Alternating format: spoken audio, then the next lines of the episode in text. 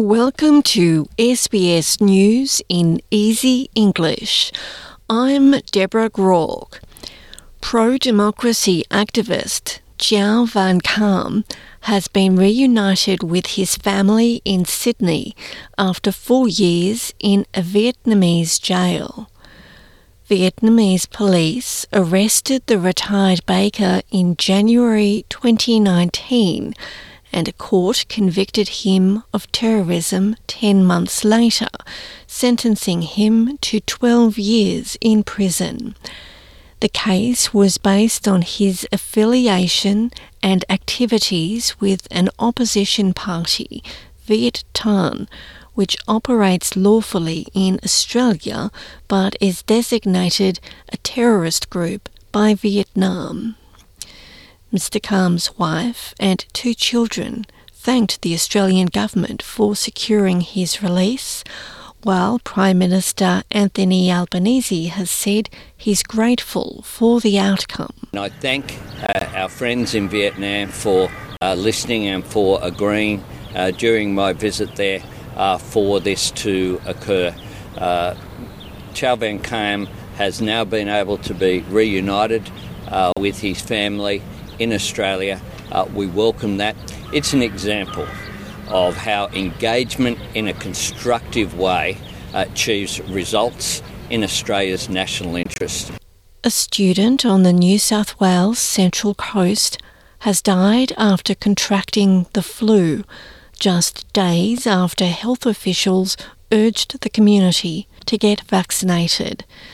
New South Wales Chief Health Officer Kerry Chant last week warned circulation of influenza B was rising and young people were at heightened risk from the strain.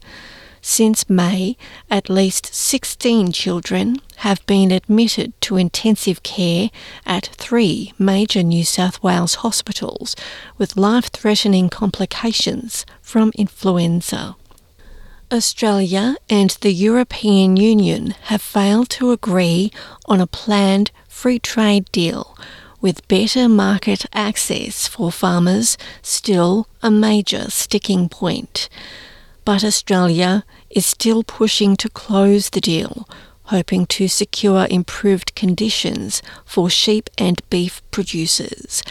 Trade Minister Don Farrell says officials on both sides would continue negotiations and try to meet again next month, while Anthony Albanese has met with French President Emmanuel Macron on the sidelines of the NATO summit to continue to press Australia's case. Home Affairs Minister Clare O'Neil has told Channel 7 the Prime Minister won't sign a deal just for the sake of it. Trade deals are not trophies. It's only good for the country if it's good for the country.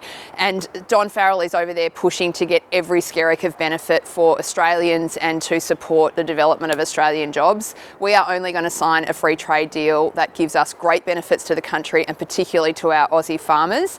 And they are pushing and pushing on that at the moment. And we are going to continue to uh, negotiate this until we get that very last skerrick of benefit for Australian workers and for Australian farmers.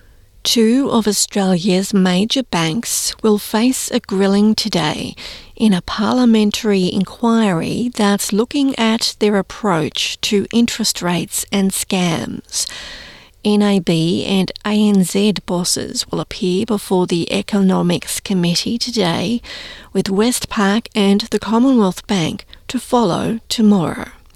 Committee Chair Daniel Mulino says the two day hearing is a timely opportunity to look at how the banks have protected themselves and their customers in a year characterised by rising interest rates, bank closures, and increasingly sophisticated scams.